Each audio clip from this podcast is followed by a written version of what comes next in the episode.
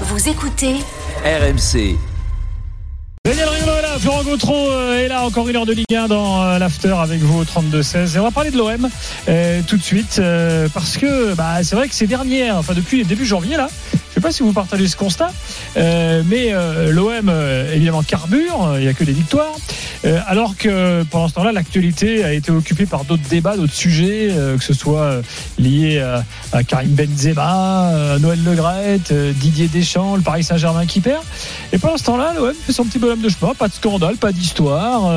L'OM semble voguer comme ça, tranquillement vers, vers le, où? vers le podium. Justement, vers où? Vers où? Et la question est celle-là est-ce que l'OM, vu les difficultés du PSG, nous sommes début janvier, enfin mi-janvier maintenant, doit clairement se dire le titre est possible ou bien est-ce que euh, l'épiphénomène du mois de janvier euh, euh, va, va s'arrêter? Enfin, quel est, quel est votre avis, euh, chers amis? Moi, je pense que l'OM serait coupable de, de ne pas y penser.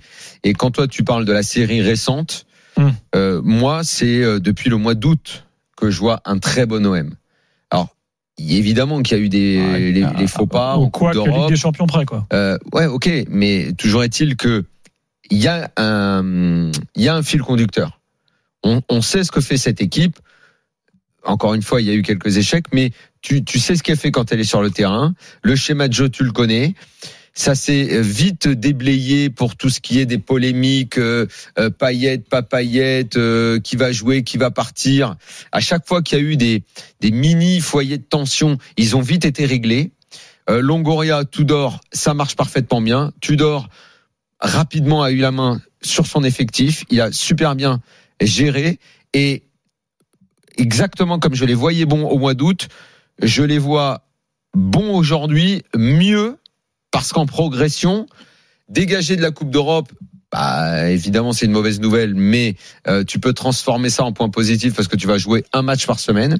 Et quand tu les vois sur le terrain, d'ailleurs, je trouve que Régis Lebris euh, leur a rendu un, très bel hommage parce que Lorient, euh, quand ça joue contre une équipe qui, joue ou donc ils ont de l'espace, c'est- c'est une belle équipe, et elle s'est fait écraser. Mais elle, elle a été écrasée physiquement, genre rouleau compresseur. Lorient a mené un zéro, était en, essayait de développer son football et avait la place de le développer.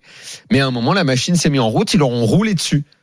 Et Lorient l'a compris, l'entraîneur l'a compris. Et je pense que cet entraîneur qui, quand il parle, il parle peu, il parle surtout ballon.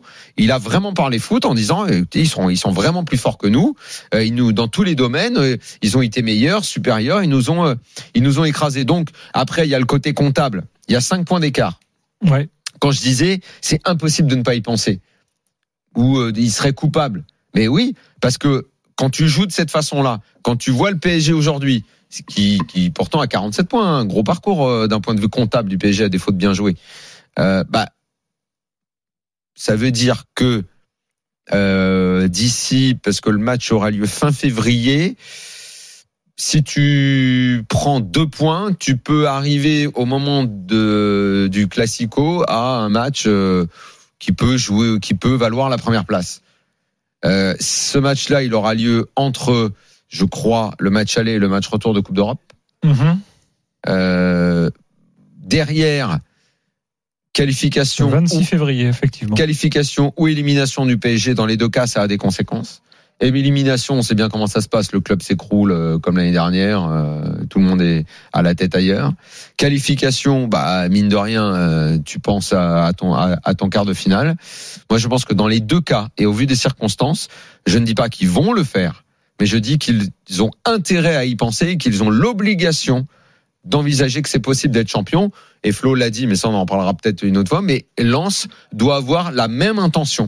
Ils peuvent le faire parce que le PSG qu'on voit aujourd'hui et depuis le début de la saison, c'est pas un bon PSG. C'est un PSG qui gagne parce que euh, Mbappé les a souvent tirés d'affaire et parce que dans la première partie de saison, euh, Neymar et Messi ont été euh, ont été mieux. Mais savoir s'ils vont être bons sur la deuxième partie de saison, ça franchement c'est un mystère et je parierai pas dessus.